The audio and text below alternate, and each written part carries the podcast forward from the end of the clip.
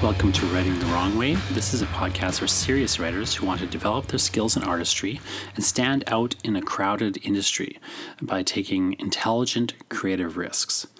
I'm your host, Jonathan Ball. I hold a PhD in literature. I'm the author of numerous books, and I take a very analytical approach to art making, emphasizing both efficiency and experimentation. This is the second part of my interview with GMB Kmicic, and Gregory was kind enough to come visit my classes at the University of Winnipeg. University of Winnipeg, was kind enough to make this possible, and pay Kmicic a fee to be there, and it was. So thank you very much to the University of Winnipeg itself and to Gregory for making himself available to not one but two classes. This is, as I say, the second of these two classes that he visited. The first, if you missed it last week, you can go to jonathanball.com/15. So it's jonathanball.com/15, the numbers 15. And you will get access then to the first part of this sort of two-part episode. Each is sort of standalone. I'm just sort of calling them part one and part two, but they are, standalone interviews where we went through different questions submitted by the students. So I had, a couple of little questions of my own sneak in there, but for the most part, these are student questions either that are being asked by students and then or just submitted to me through the students. Previously, and I'm just kind of asking on behalf of the people who are too shy and compiling, different student questions. And so this class was studying Kamicik's book Midnight City, Corpse Blossom, the first of his Midnight City trilogy. But at the time of the interview, he had just published the Baby Metal comic book, which he illustrated and also did some writing on. If you haven't heard of Baby Metal, or if you want more information on Kamichik and his work, links to, say, Midnight City and his other books, I would recommend you go to jonathanball.com/16. That's the show notes for this episode, so you get some information on Kamichik and his books and, his work, and I'll link also to the band Baby Metal's music videos that some of Kamichik's character design in the graphic novel kind of bled into these music videos by Baby Metal. So really exciting, interesting stuff. So jonathanball.com/15 is the first part with, show notes there. jonathanball.com/16 is the show notes for this part, which are pretty similar. And again, there's going to be some links and to videos by Baby Metal and other things that Kamichik's, connected to. Plus, information on his books. And Kamichik himself has his own podcast, which I really encourage you. It's my favorite podcast. It's called Super Pulp Science, and where he focuses on how genre gets made. So he interviews mostly writers and illustrators, but just other artists, sometimes musicians, other artists who are working to some degree in genre. Writing horror, science fiction, fantasy, or anything else in that whole genre wheelhouse. So without further ado, here's my interview with GMB Kmicic. Thank you very much again to the University of Winnipeg and to Kamichik himself and to my students for asking really wonderful questions. After the last class yesterday, when I was driving you home, we were talking a little bit about how we were each struggling to schedule this time to write these novels that we're separately working on, and it struck me that if it was the same sort of conversation that I had with you maybe 15 years ago. And, my question is, I think if somebody were to overhear a conversation like that, they would have the question of like, well, wait a second, isn't this guy a full-time artist and author now? Like, shouldn't this be easy? Like, hasn't he made it? Right. Why are you still struggling to, schedule time to write these books when your job is to write books? Because, we all have the same amount of time. Haven't you made it, Greg? Haven't you broken through? Yeah, totally. Welcome to... you sold tens of thousands of books. We made it. With your hosts, Gregory and Jonathan. Okay, so the analogy, what prompted this whole conversation is he asked how things are going and how I'm balancing things. And I described the process of writing and illustrating as a full-time job in the following way. Imagine that you are alone in a rowboat and the far shore is some point in your career that you are trying to reach. Now, the rowboat that you have undertaken to row across the lake, and you realize halfway, maybe a quarter of the way into the journey, has a number of holes in it that cannot be patched. So you're going to drown for sure. You can row as fast as you want, but eventually the boat is going to sink. But you have a pail in the boat with you, so you can stop rowing to bail. But you can't do both at the same time. So you can race for the shore as much as you can as the boat slowly fills up with water, and then you stop and you try to bail it out until it's light enough to row again. Now, some of you might say, well, you could try rowing and bailing at the same time. But if you did that, you're just going in circles, right? And so in this analogy, the rowboat is the effort it takes to try and reach some point in your career, and the water coming in is what everyone else expects from you, right? All the time and energy and effort that you must dish out to people, right? The relationships in your lives take time. The relationship with your publishers take time. The relationship to build a fan base takes time. All of that you're bailing, but you're not getting anywhere while you're doing it. So if you have to spend a whole day answering emails, you're now a professional email answerer, but you're not, in fact, a writer. And if you spend all day traveling, well, it's great to be a traveler, but you actually haven't produced any work then either. So it just becomes this sort of intense push-pull. There are troubles with success, which nobody wants to hear when they wish for that success. But the truth is, we all have the same number of hours in the day, and we have to divide them up so that we can get things done. I always tell people, nobody wants you to write. Like the hardest thing with being a writer is nobody wants you to write. Even your publisher doesn't want you to write. They wish you would just finish that writing already, so you could tour with the book. Yes. You know, so like the action, and your family doesn't want you to write. Even if they're supportive, they don't actually want you to write. They want you to have done that so they can support how you did it. Yeah. Like the actual time when you're sitting in a desk or and doing and whether it's writing or painting or whatever it is, even when people are being supportive of it, they actually don't truly understand how they're not being supportive of it. In the sense of they have an expectation of you. Like if you're just home all day, you have an office elsewhere. Yeah. Well, there's another thing that happens. I'm sure there's lots of reasons for that, but one reason probably is people would bother you at home. Well, yes, not no. Do you know what I mean? My art practice is a sprawling monster that takes over rooms with mess, so it's better that I contain it in a studio space so that my family has a place to live. But no, more practically than that, I think that when we're undertaking to make things, as our job, the people in our lives, or maybe I'll back it up. When we're young, and we're spending time writing or drawing or doodling or doing anything creative, people try to talk us out of it as a career. The moment you have some indicator of success, everyone who tried to talk you out of it for your whole life is now telling all of their friends that they've known you for so long and you were always like that. And oh wow, isn't it great because you're one of their friends? And it's a tough position to be in, to know that people will not validate you until others do. And by the time others do, you no longer require the validation of the people closest to you. It is a hard paradox as a creative person, for sure. So this kind of feeds into a different question that a lot of people had, which is sort of two questions. What was your greatest challenge as a writer or / artist now versus starting out?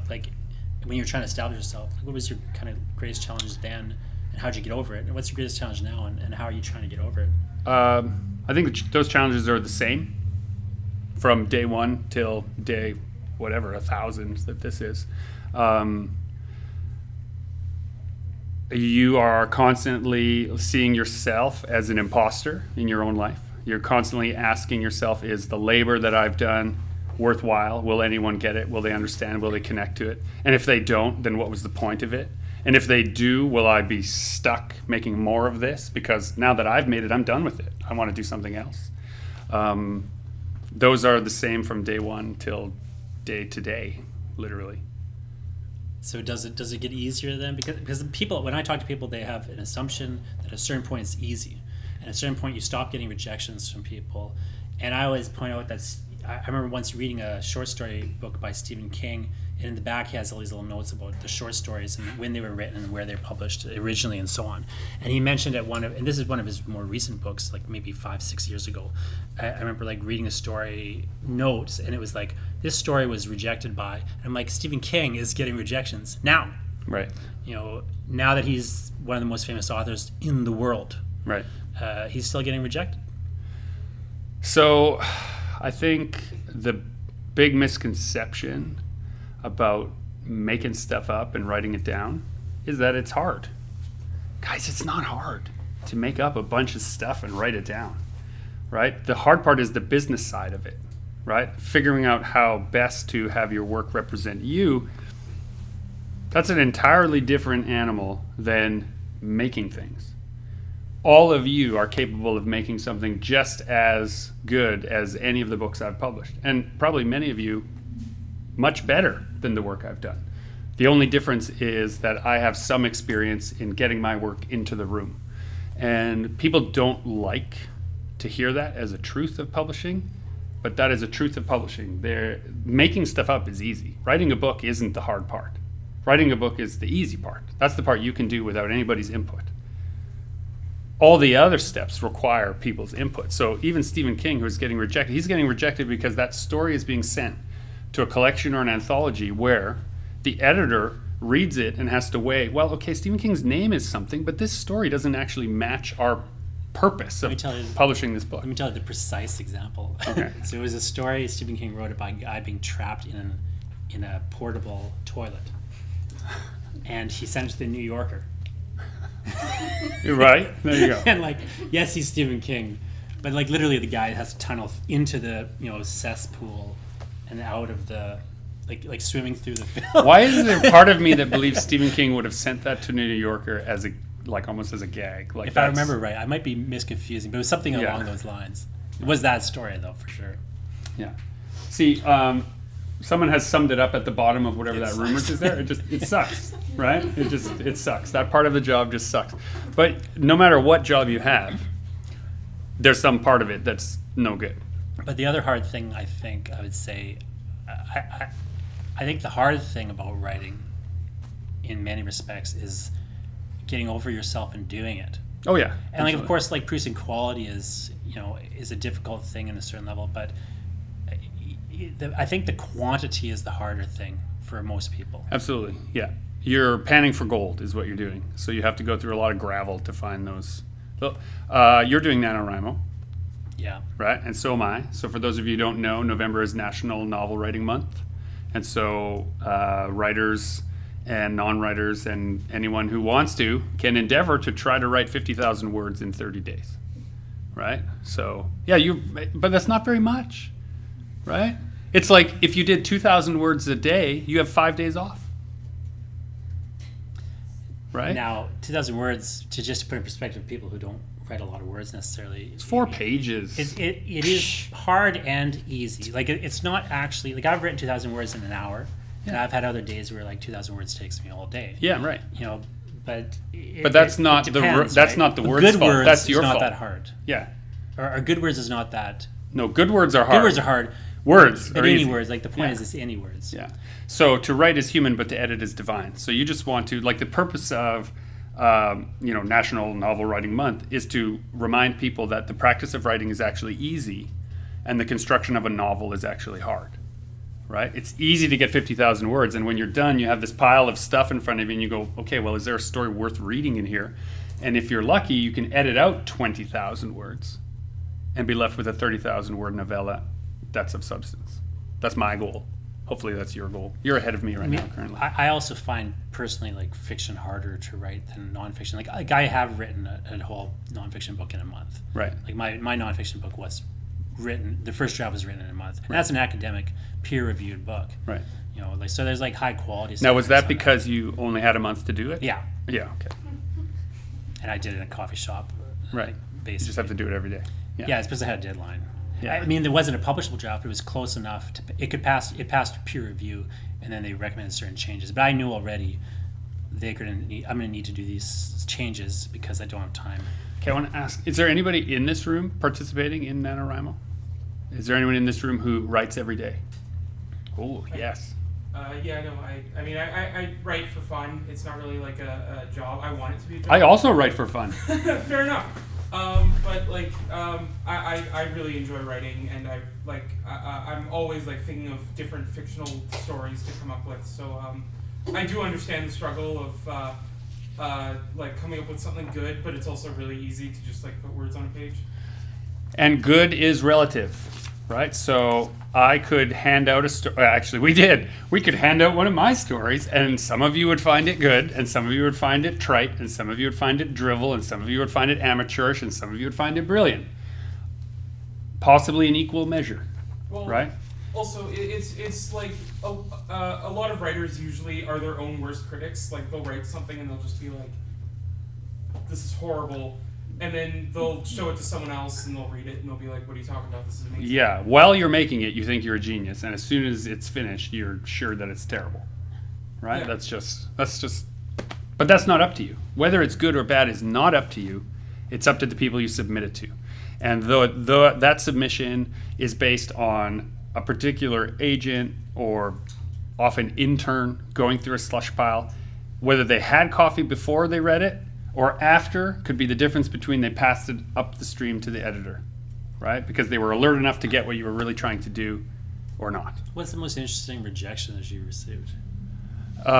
Most interesting rejection? Mine was I have a few. Somebody had requested I submit a story to them. I submitted it. And then they sent me a form rejection letter, but it had a handwritten note on the bottom. And the handwritten note said, sorry, I love this story, but everyone else hated it. Nice. So there are different kinds of rejections. Editorial rejections where like, no, this story doesn't fit.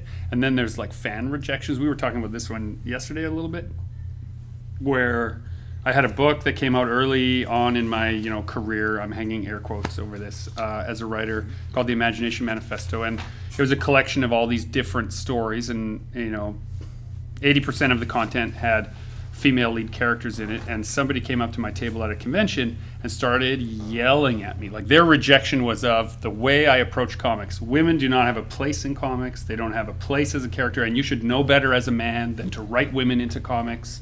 And I'm just like, don't know what's happening, right? But they're holding the book, and for the first time ever, I realized that they had bought the book, they had read the book, and having done both of those things, they were actually entitled to their opinion, whether I agreed with it or not.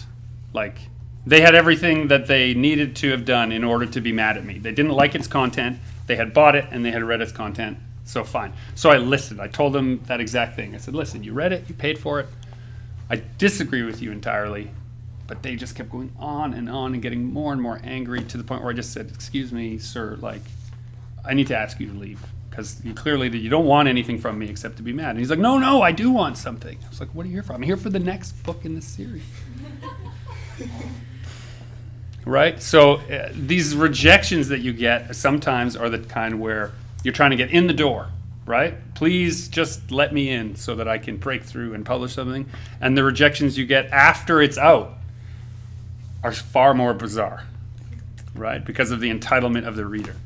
So how does it feel to one of the core questions a number of people have is, like, how does it feel to connect with an audience? And how do you deal with criticism? Like, if you get a bad review, for example, do you read them? How do you respond? And, you don't respond, of course, but like... personally, how do you respond? So, just like a year or two ago, I found out about Goodreads. Like, somebody was like, hey, yeah, I left a review for you on Goodreads. I was like, on what? And they're like, yeah, Goodreads. It's like, people review books all the time. I was like, oh, no. There's a place where people, oh, no. So, I'm interested in engaging with individuals about the work. And because I do 20... to 25 conventions or show appearances a year, I have access to and talk with, on a yearly basis, thousands of people who have engaged with the work one-on-one, face-to-face, 5 or 10 minutes at a time. Those are the only reviews I'm interested in. Originally, when I started working on Apocrypha, I was like, I'll make a Reddit account and I'll go onto Reddit because there's a big community talking about the book. And then I saw that someone is like, yeah, he has a wife and a kids and here's some pictures of them. And I was like, whoa, I'm out of here. This is messed up. But it's not. It's just how people connect to things. And I have social media, and I did put those pictures out there. And what did I think was going to happen? Right? So I disengage with the review process, except on a one-to-one level. Because on a one-to-one level, if someone like really dislike something and they have a strong reason for it and they took the time to come and see me about it, it's not my job to change their mind. It's merely to listen, and if I can, if I think their criticism is valid, I simply say, well, I agree with that criticism. I actually tried to do better in this work on that particular point. Or, no, I don't think you should read any of my other stuff because I pretty much, that's me in a nutshell, right? Isn't it better as a writer to get negative criticism than no criticism at all? Yes, but I'll quantify that. The way the Amazon system works is 50 reviews is super good for you. If you can get 50 reviews, the discoverability of your book goes through the roof, whether they're good or bad, right? Because the assumption is that someone has bought the book and they're buying the book, and sometimes, like 50 Shades of Grey has thousands of bad reviews, but millions of sale copies, right? So whether you love it or hate it, yes, it's true that discoverability goes up even if you hate it.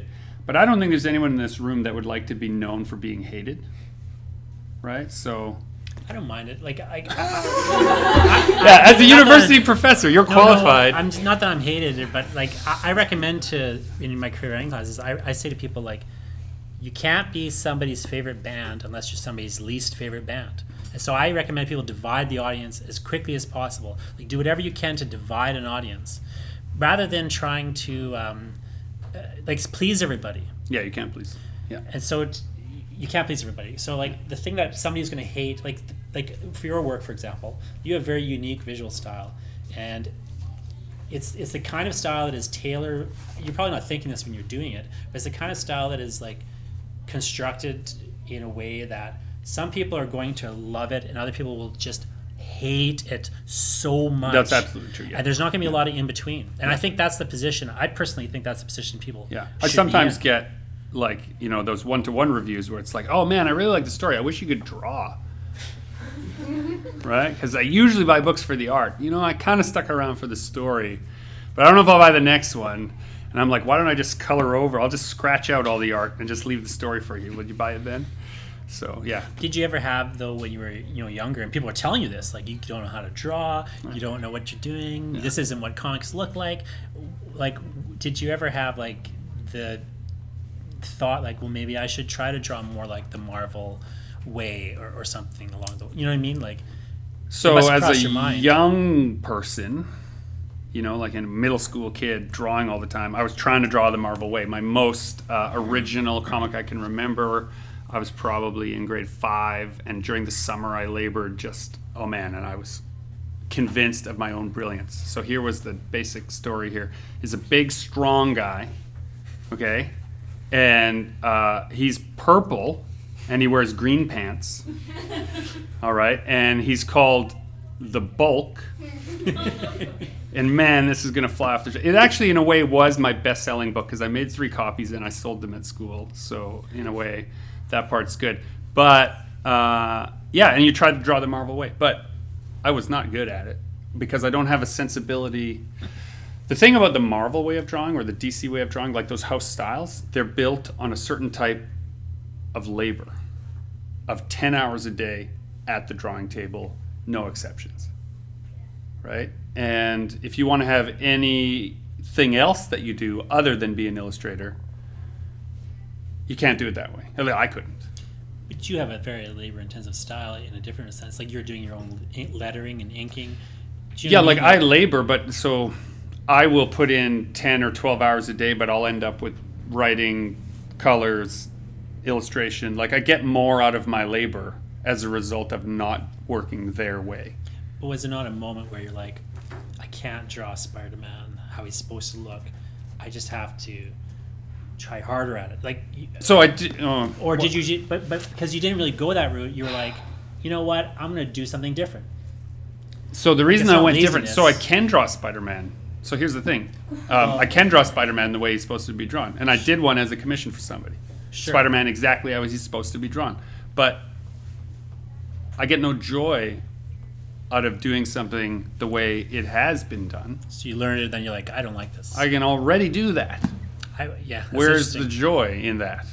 I had that same feeling where I won a big award, or not a big award, but I won a decent sized like award for this poem that I wrote for my girlfriend at the time, and she loved this poem. Like she gave you the award? No, like I got an award, like it was I got a $500 prize and a plaque and all that stuff, and it was like exactly the kind of poem that, and she loved it and all this stuff, and I was like, this means nothing to me. The award. Yeah, I was like, this is. I figured out how to. It was like you say, it was this validation. So it's like validation that I'd figured out how to write the kind of poems that people write, and I was like, doesn't interest me. Mm-hmm. I find university papers are of a similar variety.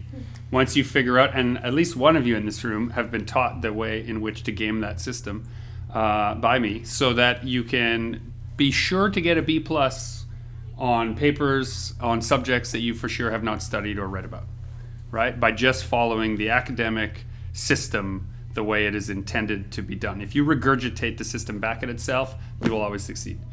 I find that to be, they talk about academic dishonesty at the university level. I find that to be the most academically dishonest thing that there is. So you're right in that we both have a little bit of operational defiance in that we don't want to do it just because we can. That's not to say that I could do a good, so here's the other thing. But you worked hard to learn it. Yeah, but here's the other thing. If you want to do a Spider-Man book, right? You have to want to embrace the themes and styles and storytelling that is in a Spider-Man book. I won't thrive in that arena because those aren't of interest to me, right? So it's not me saying that that way of drawing it or that way of expressing yourself is somehow invalid. It's just that we should each do things according to our gifts. And just because I can be good at math by putting lots of labor into it doesn't mean I should be an accountant, right? Because I won't derive satisfaction in my life just because I can accomplish something. I feel that the accomplishments we have in our life is when we pair up the things we enjoy doing, the things we don't mind working hard at, and the things that we're good at. In that little space where those overlap, if you can carve a career out, then my goodness. Then you can be hit by a bus the next day and still be glad. So you want to jump in with some other questions at all? Big or small, they can be small. Like stir. Yes. I applied, but I'm going to. What is like in your career? What would you say is like the biggest risk that paid off and also blew up in your face drastically? Oh, being a teacher. Oh. You worked hard to become a teacher. Yeah, I worked really hard to become a teacher. You can tell the story, but you got thrown out of university. Oh yeah, well that's a whole other story. It took you a while to get into the program. Yeah, so paraphrasing. Okay, so let's just address the question. Something that sort of blew up in my face, or something that I didn't know would be the way it was, is being a teacher. So I wanted to be a teacher. I love teaching. There is almost no joy greater than the trust that can be built from a room full of people who don't know each other, all becoming better and able to go out into the world a little bit better. Like, if there's a high watermark in human civilization, I don't know what it is. But education itself gets in the way of that great experience because of the system involved. And so I wanted to build a day for myself where I could write every day, I could illustrate every day, and I could have interactions with people every day. And so I could write and illustrate on my own time, I could teach in my day-to-day, I would have a job that covered all the monthly expenses and needs of my family, and that would be great. And it ran pretty good for about 10 years. And then what happened was, as is wont to do, once I had 10, 15 books out, publishers are saying, like, why don't you support them? I'm like, well, I do support them, I made the damn things, right? And they're like, no, you have to be out in the world supporting these books if you want them to reach that next level. I was in a hard spot trying to make that decision, and then I had 5 family funerals to go to in 1 year, and that really underlines that the real cost of anything is the amount of time you spend on it. And I just realized that I had already done 10 years. I'd given 10 years to 1,000 people, and so I'm going to double down. I remember you really kind of struggling with it for a certain period there, and I remember my advice to you was like, you could just get another teaching job. You were like, quit, because teaching is easy. Well, relatively speaking. Yeah. I don't know if that's true. Well, but does that answer your question? I think what you really wanted was related to writing and illustrating, though. So, that works. That's fine. to give a more cogent answer for the rest of you, maybe, the struggle that you're going to have if you decide to do something that is creative is that only you will understand what it's supposed to look like, and you won't be able to convince anybody that it's valid until you've already made it. Telling someone that your book is going to be good, or that it's going to be about this, or that it's going to fit into this reading level, that is valueless, both to a publisher and to an agent. Holding a book and letting them read it and decide, yes, in fact, you can do this thing, right? Your first book will likely be rejected and likely end up being a quote-unquote waste of time. But the time that you actually spent on it will have made you capable of proving to someone that you can write a book, period, which is huge, and that you can deliver something on time, which is huge, and that will open so many doors for you, right? Talent is not the, isn't, it's actually false, the notion of talent. Talent, like we talk about Wayne Gretzky, right? Oh, the most talented hockey player ever. He traded his childhood to be good at hockey. He worked every day at hockey. So he traded time to be good at this thing. And we're like, wow, what a talented guy, right? That's nonsense, right? What are you willing to trade away, right, for a different opportunity? That's the only thing of value here. Again, anyone can jump in with a question anytime. Otherwise, I want to ask some of your questions from my list. Give them a moment. Yes. I was just thinking you said that you worked as a teacher. I was wondering what you see as most essential to an individual's growth. What do I see as most essential to an individual's growth as a teacher? Self-reflection.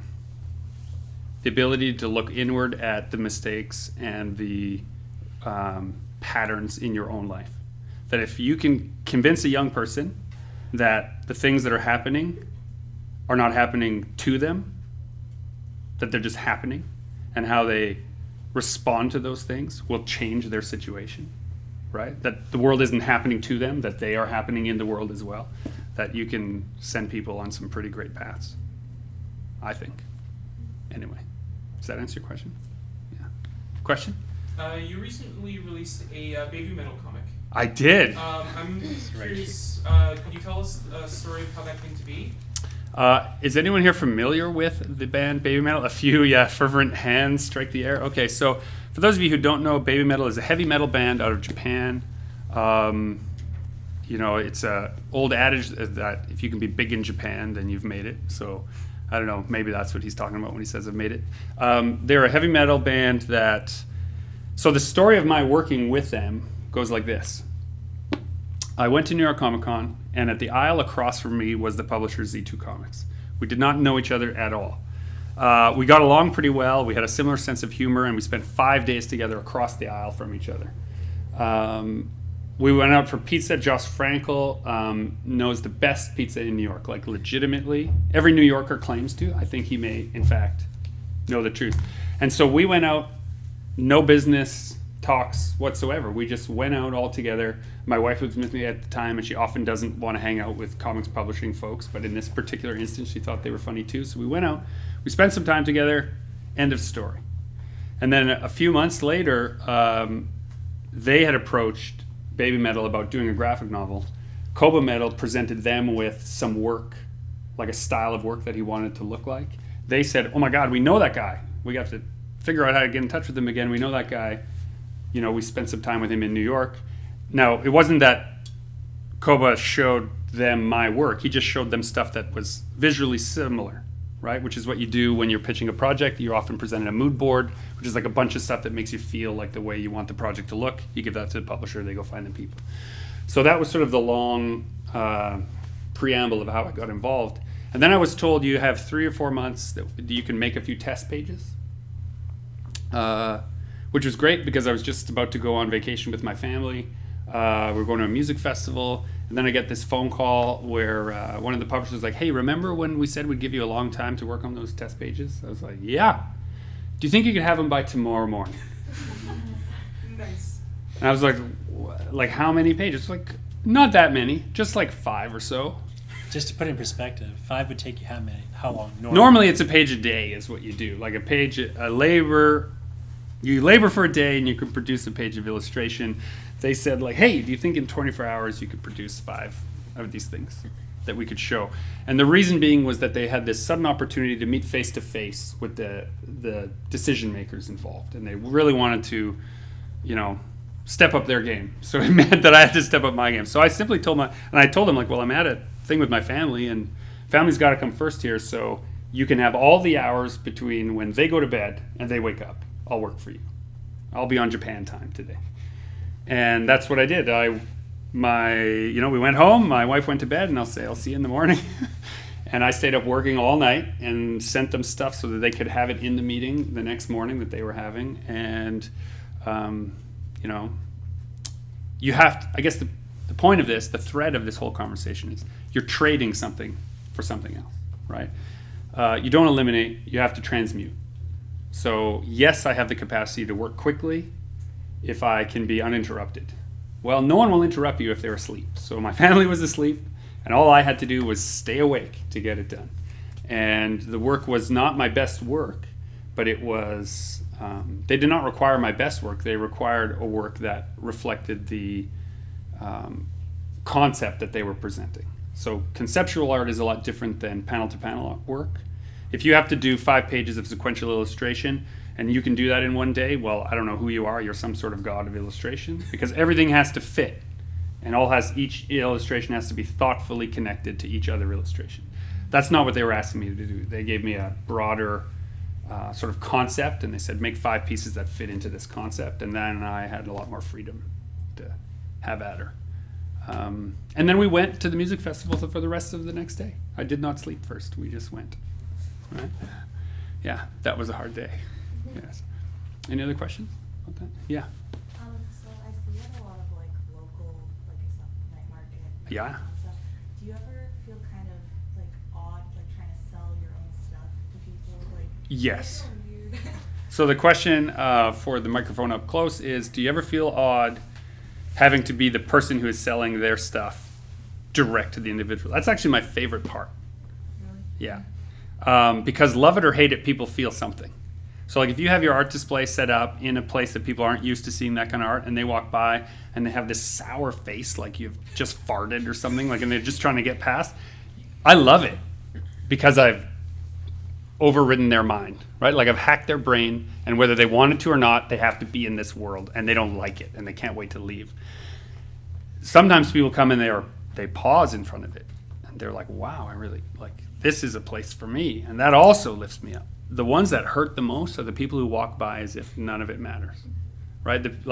Love it or hate it, as long as you feel something, I'm validated as an artist. If you're and walk on, right to my heart, right to the muse has a finger cut off that day. So I've given you my kryptonite, right? Just pretend like it doesn't matter at all. Yes? You have a really particular illustration style. How did you go about developing that and finding that kind of style for yourself?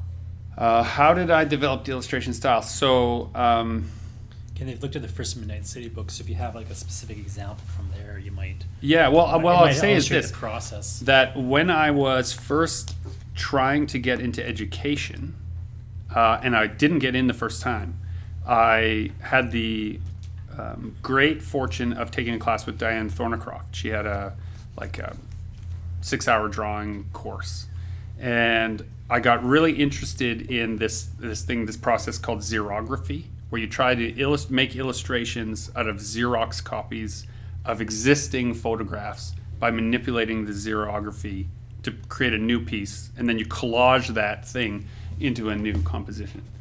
I burned up so many of those cards, oh man, so many. I probably spent $1,000 on photocopy that year. Now, keep in mind, yes, Photoshop existed at this time. It wasn't that I couldn't be doing it that way. It's just that I was fascinated by the physical process of making this stuff. And so for one assignment, I fell into this thing. So school is good in that regards, guys. Sometimes you're pushed out of your comfort zone. You can discover all kinds of new things. But then I realized that illustration in and of itself is the ability to pair one image to another in sequence, right? It's space for time, right? As Scott McCloud says. So you can't just have non sequitur images one after the other. And so then I realized, well, I'll have to pair my love of drawing with my love of collage, and then I will try to find a middle ground where I hope that sometimes the viewer can't tell if it's drawn or pulled from a photograph. And in some instances, what you guys think is a photograph is actually a drawing that I've spent too long on. And other times when you're like, oh, yeah, that's just a quick little drawing, is actually me cutting up stuff and putting it all together as a collage. So it really depends. In your book, Midnight City, Corpse Blossom, the character of the luckiest man alive says there are no superheroes. What do you mean by that? Well, there aren't any superheroes, right? Like, there's nothing super about what he does. In this particular book, the notion of the plucky, uncorruptible hero, right, is presented as false, right? Like, he does what he does as a power trip, you know? Like, he's a veteran who wishes he could still shoot people, right? And so he puts on a mask, and now he gets to shoot people again, and they call him a hero, right? There's nothing particularly super about that, right? This kind of connects to a theme I see almost all the time in your work, which is there's often some point in the story, if not directly in the middle of the story, where characters discover that things are the absolute opposite of how they appeared to be. So you thought they were a hero, turns out they're a villain. You thought, this, monster god was doing X, but actually was trying to do Y. Like, you often have these, you seem obsessed thematically to me, and it's in this book, but also some of your other work, with the idea of things appearing a certain way, but then you look at them from a different perspective and they seem totally different. I'm just curious, to know, why you're so drawn to that concept, that kind of relativistic way of looking at things. So to restate your question, what's wrong with me? Well, what, in a certain sense, why the obsessiveness? Do you see that as an obsessive sort of theme in your work? It is, because it's okay, so I've said before that I think that the creative process should be a meditative one. That making art for money is a useless endeavor. Making art for fame is a useless endeavor, because by the time it's finished, you're done with it. It may have these other effects once it's in the world, but the actual process of making a thing should be based in self-discovery, right? And one of the things that I find the most fascinating about the world at large is the way that all of us present one way and behave another, right? And so, yes, it's true that theme is present, because it's often on my mind while I'm working on things, in the way that even I have to present myself as one thing and then behave another way, right? Like, I present myself here as if there's a way to write stories and make things and get them in on time, as if this is some sacrosanct way of doing it. But if you tried to do it my way, you would fail. Not because you can't, because I'm somehow special, but because of all the things that are wrong with me that have made me make those choices to do it that way, that might be right with you, that make it okay for you to do it another way. So just to kind of come back to that thematic idea a bit, in Midnight City you've got, in one level it's a noir influence also, right? The notion that people aren't purely heroes or villains, right, but there's somehow this, everything's living this moral gray area. Can you say more about your noir influence, because you see it in this book, you see it in some of your other works. In this book in particular, you seem to have three big influences, Golden Age comics, and noir, which typically presented a very clean good evil dichotomy, noir, which typically presented this breakdown of that into this moral gray space, and then Lovecraftian, in which there's just pure evil, there's nothing else good in the cosmos. So it's interesting to me that you have these three influences diverging or converging here, and yet philosophically all those influences are coming from very different places. So your question is, why put them together? What kind of drew you to bring those threads together in the first place? Because I didn't know what would happen if I drew those threads together. I thought it might be fun to try. That's the high-minded reason, but if you dig down into it, I am somewhat frustrated with the body of comics knowledge presenting the golden age of comics as if it was somehow great, right? It's kind of like Make America Great Again. Like, the time you're hearkening back to was the time of the most class divide, the most racial divide, right? Like comics, when they first came out in the golden age, like the golden age of comics, most of the comics are propaganda tools that are just soaked in the most vitriolic racism that you can imagine, and classism as you can imagine. Like Batman just gets to beat up poor people. Like that's all he does in those early comics, right? If you look at how the Chinese people or the Japanese people or the Russian people or any person of color is depicted in early Golden Age comics, you will be sick to your stomach. And so I wanted to take a bunch of those characters from that time and make them suffer, right? Like I wanted to bring those characters forward and make them suffer in a way for their crimes by placing them in a horror story written by someone who actually came before that time, right? Who like prefigured it. So H.P. Lovecraft prefigured this cosmic horror, this idea that all your ideas of good and bad and right and wrong are just silly, and it all is going to amount to nothing. And so in a way, I tried to punish the golden age of comics by making them survive an H.P. Lovecraft story. And spoiler alert for anyone who is interested in getting the other two volumes, you know, you come for the heroes, but you stay to watch them die. It kind of connected in there is this question, and there were people you write yourself in one of your prefaces that world building is one of the greatest parts of creating a speculative fiction story. So the question I think is, how do you actually do that though? Like, how do you actually build a world?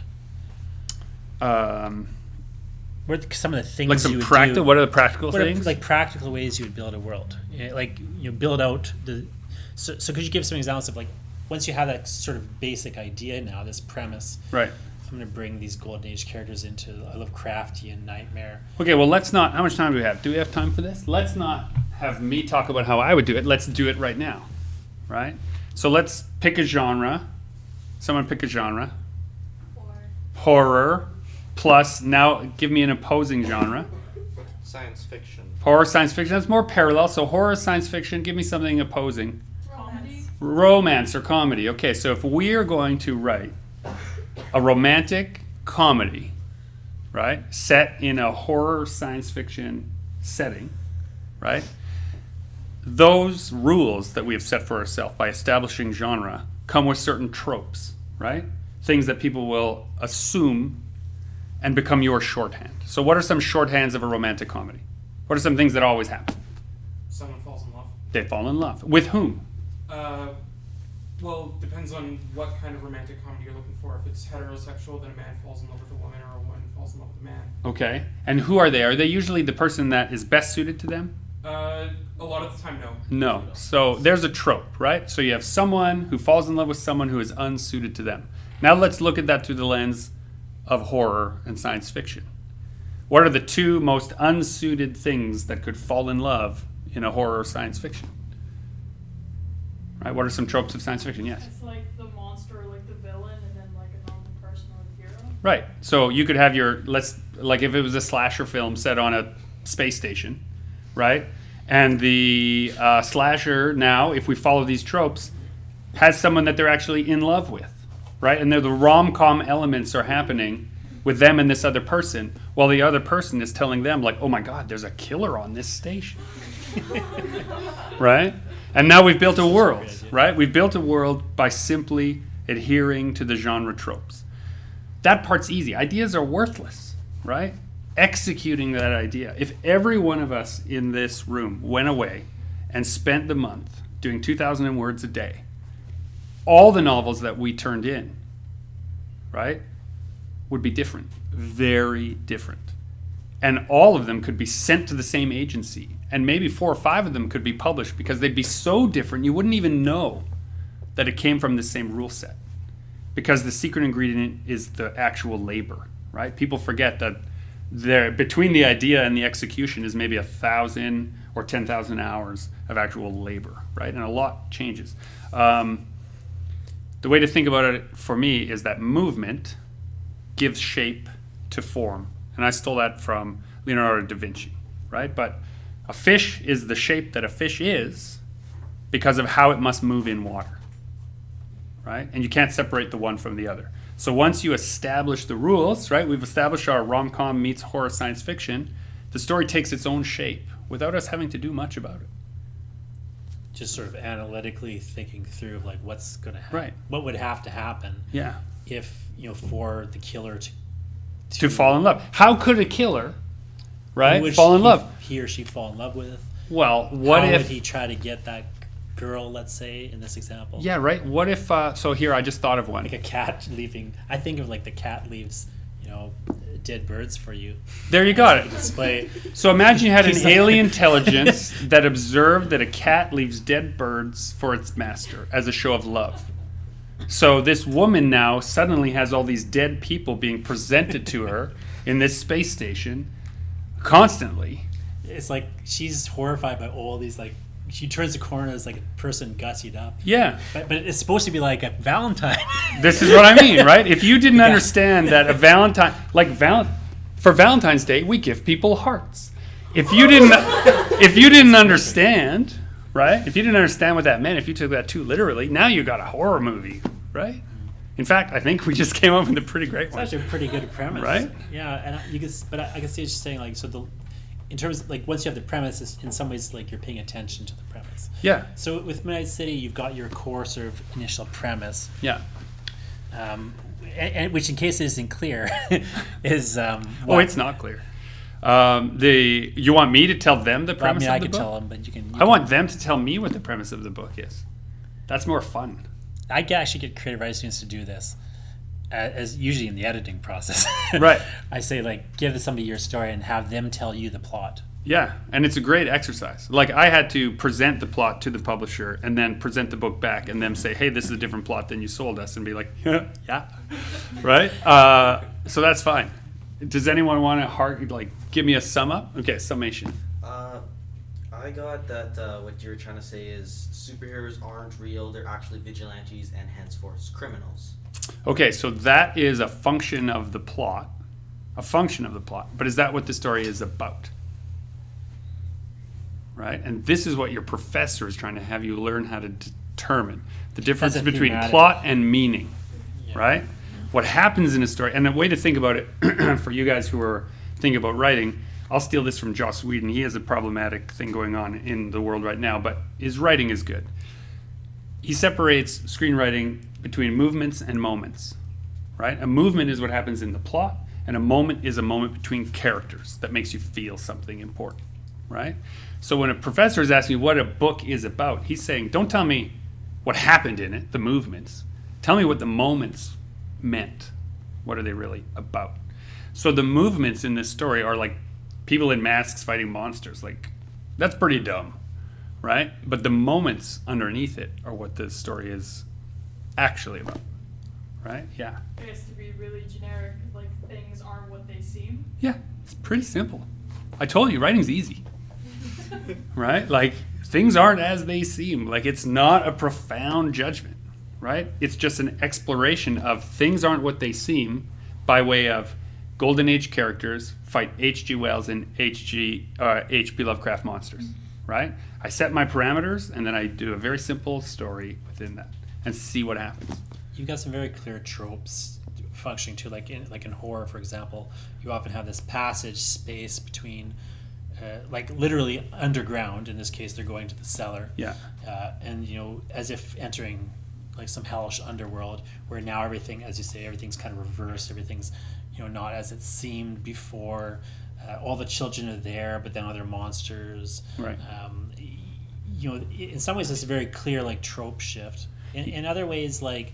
that part you're talking about, I thought I was being super transparent in that, like, this notion of superheroes take on superstitious elements so that people are afraid of them, right? They dress up like monsters, they run around in the dark, rawr, be as scared of me if you're a criminal, right? And then they face off against actual supernatural elements. And so I literally had the way into that, like, the secret layer, that is the secret layer of the superhero.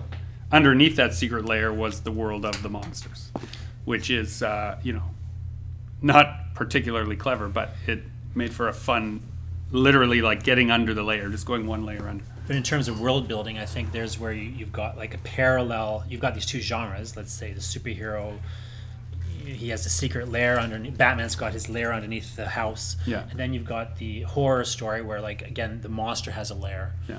And you're going into often down into the earth where the monsters dwell or have come from, etc. And so, in some ways, I think your world building there is you're noticing, okay, there's this parallels. How do I bring them together? Yeah. What about another example? So another example here is a number of people have questions about the red phone. Mm-hmm. So how did you come up with the element of the red phone and like actually build that into the world? I stole it from Adam West Batman, right? It's me making a direct reference to Adam West Batman. The red phone would ring, right? And it's like, oh, it's the commissioner, right?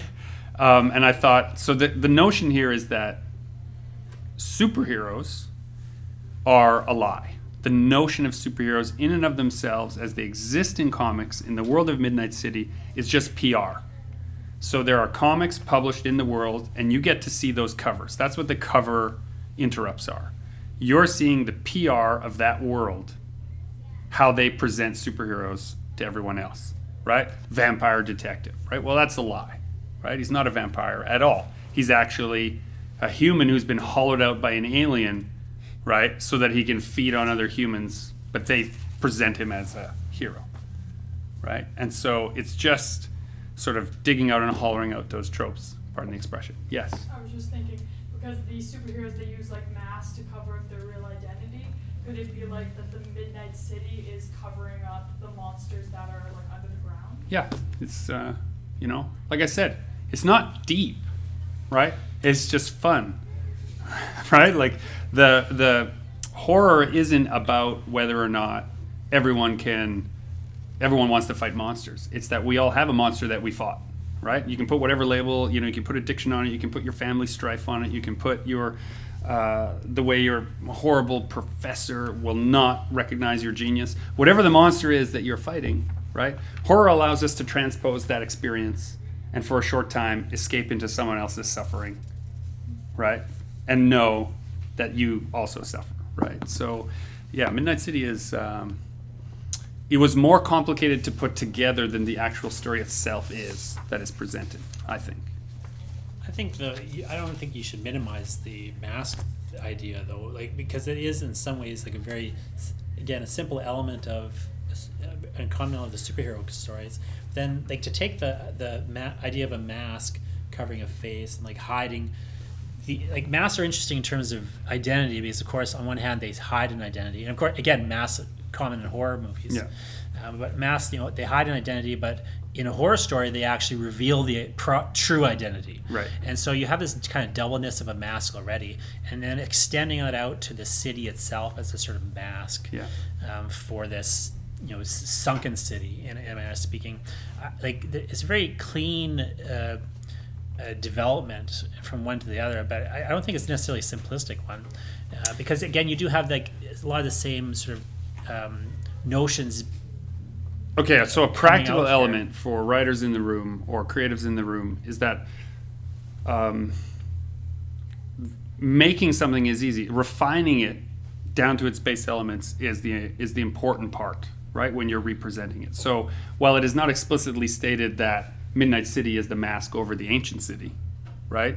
It is intentional that those are present, right, to reflect the notion of masks throughout the story, right? So that if someone then asks you why this, why that, and that someone could be a reviewer, an editor, the publisher, any of those things, why you've made certain decisions in the story, you must have a cogent reason for it or it will be edited out, right? And so why books develop themes is because the author is fighting to maintain the core of their idea through the editorial and publishing process, which is very difficult because everyone wants to tell you how better to have it fit into the marketplace, how better to have it fit into present day conversations, how better to have it fit into the genre conventions.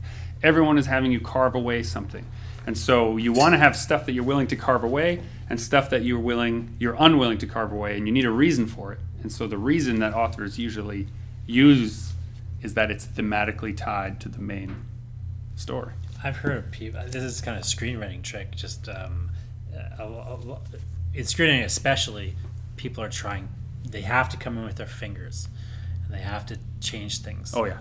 But so a common like. Well, you and I have both been that. We wrote for a show. A trick for screenwriting is when you turn the draft in, you put in some things that you will just you do want to actually take out. That you know are no good and that you then will take out. Then the person so there are like things that they can point to and go, oh, change that. You go, oh, great idea, boss. You take out this thing you always intended to take out. And that way, they don't touch this other thing that really matters. The danger is they like it. Yeah. The danger is they're like, ooh, more of this. Yeah. That's the danger. Yeah. So it's increasingly why in creative fields you see people who work with the same people over and over again, right? There's a danger to that because then you end up in an echo chamber. But there's a benefit to it in that you don't have to constantly fight for your ideas because people trust you. Well, there's a question related to that, which is, what are some of the writers and artists that you know and that maybe are friends with who actually have had some sort of influence? Like what have you learned from people around you? Like from my direct. Yeah, there's a number of questions about kind of like how have you found like how did you get connected to like a community of other people around you doing things, and two, like what have you kind of learned from them? Like who are the specific people that you maybe have? Okay, so I think that boils down to a question about like how do I break in, right? Like how do I get at things? That's the question. If you are trying to get at a community for your own benefit, that community will leave you out, right? I mean, think of your own friend group, right? Whoever you hang out with on a regular basis. If there's someone who suddenly was like, hey, can I come? Hey, can I come? Hey, can I come? Hey, can I borrow your car? Hey, can I sleep in your house? Hey, can I wear your sweater? You'd be like, ah. Get out of here, man, right? You don't want that person. However, if someone comes to you and says, hey, I heard you're moving on Thursday, I'll help, right? And they have no wish to get anything more than presenting themselves to you to help. Then you are more willing to provide them with help when they require it. And so many years ago, and you were party to this, is how we actually got to know each other. Mm-hmm. We were part of Dennis Cooley's advanced creative writing class. It ended. I didn't want it to end. I just thought I was getting so much from this group of people. The class itself was secondary to the group of people. So I said, hey, everybody, this Wednesday night writing class, let's have it at my house every week now instead. And, 10, 15 people from that class showed up every week for years to workshop their writing. And, of that list, 5 of us ended up winning Manitoba Book Awards. My way into the community was more kind of connected to that class in a different way. It was that, kind of getting this community that revolved around this writing group you continued. But the other thing was we had, I don't know if you remember, we had to do a chapbook project in that class. Oh, yeah, that's right. And I did a chapbook and I published a bunch of copies to give away to, I thought, well, I'll use this to give away to people. Yeah. And then then once I had done one, I was like, well, maybe I should do more of these. That was your Martian Press thing, right? Martian Press. Yeah. So the first chapbook of the Martian Press is my own work. But then what I did after that was like, because I was thinking along the lines you were talking about, I was like, it's good to like publish something of my own. I can show people and, stuff and kind of, they can kind of get a sense of who I am and what my work is. I go, but really I think would be more interesting or to other people and like useful to the community would be like if I published other people rather than just publishing myself all the time. Well, so that's the thing. So I started just publishing the people in that group and other people around me. And so like the Martian Press very quickly, it kind of became just so in some ways like my way into like the broader community was like becoming a publisher.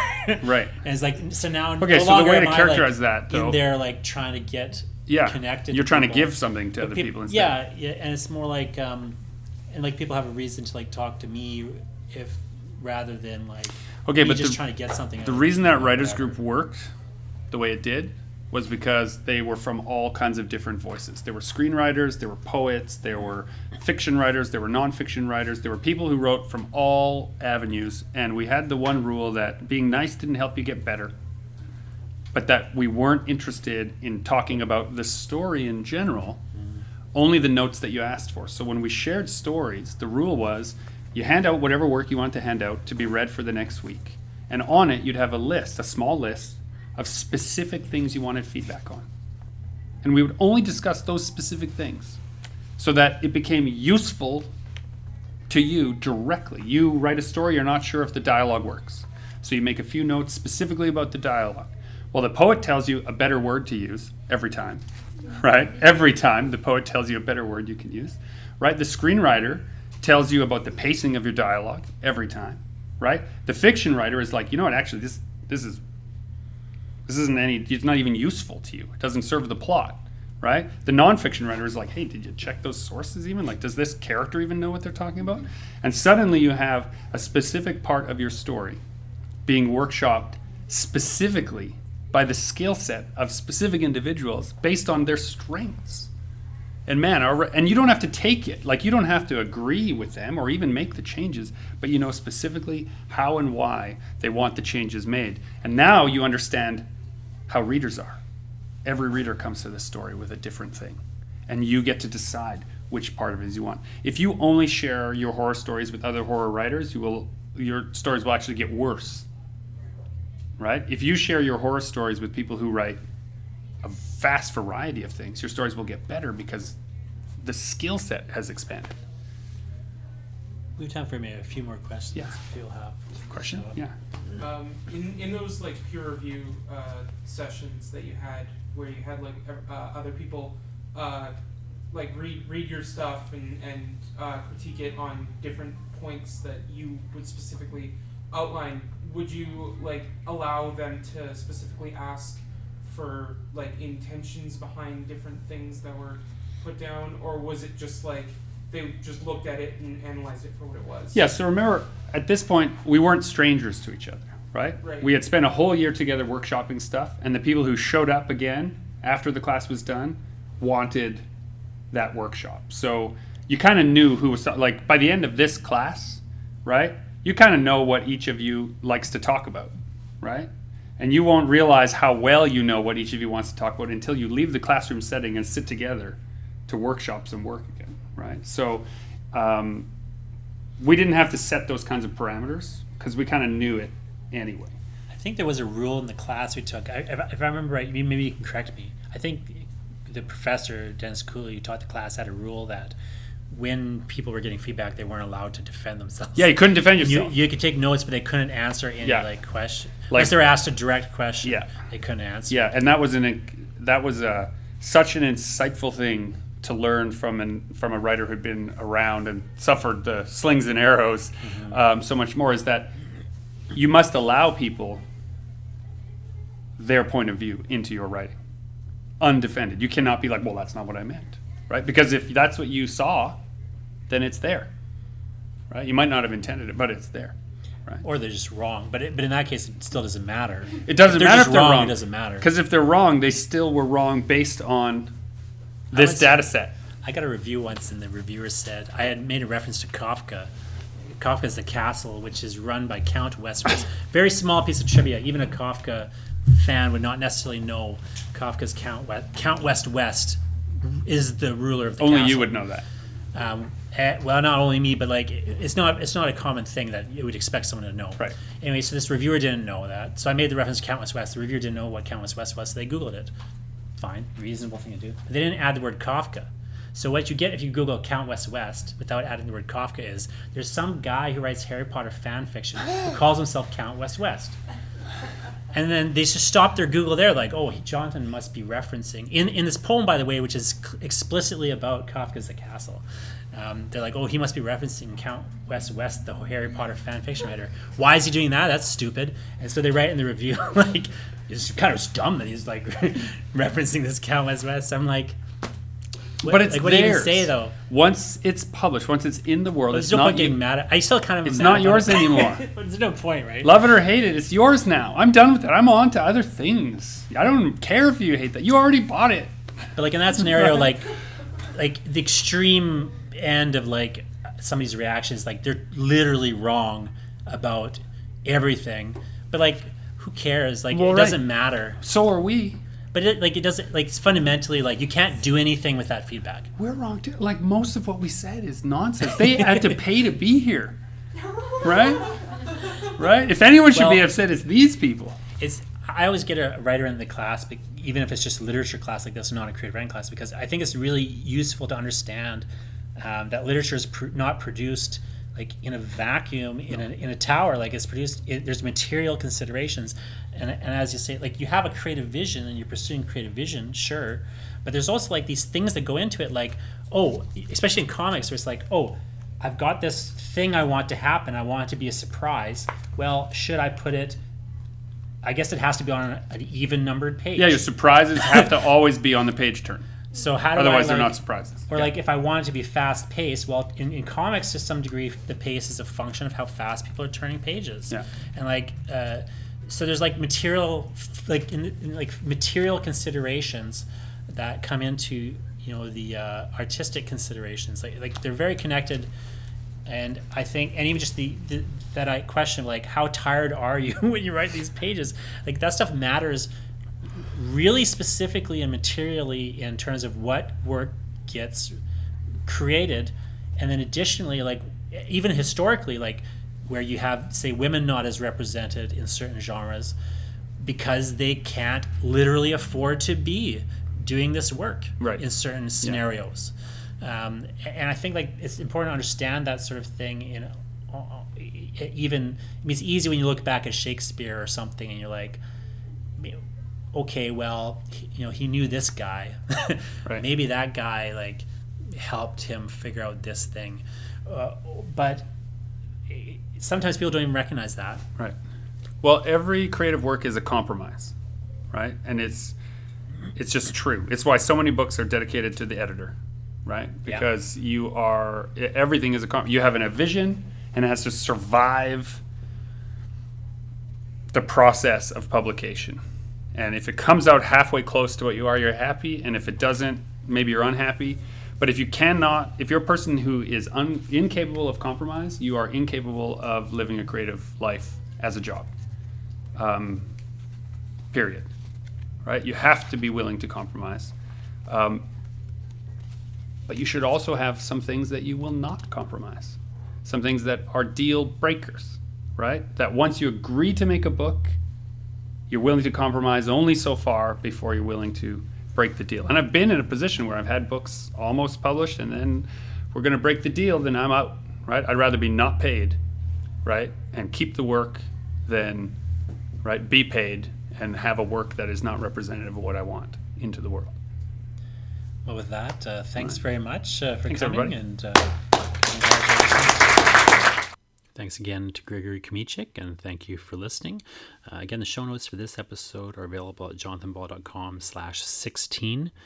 There's a part one of this, another set of questions that Kamichik answers at jonathanball.com/15. And if you like this podcast and this episode, please do me a favor. Take a second right now while you're listening to me say this. Take a second and just share it with somebody else. However you're listening to it, just find the sharing option and just send it to somebody who you think, you know, would also benefit from checking this podcast out. Have a great week and keep writing the wrong way.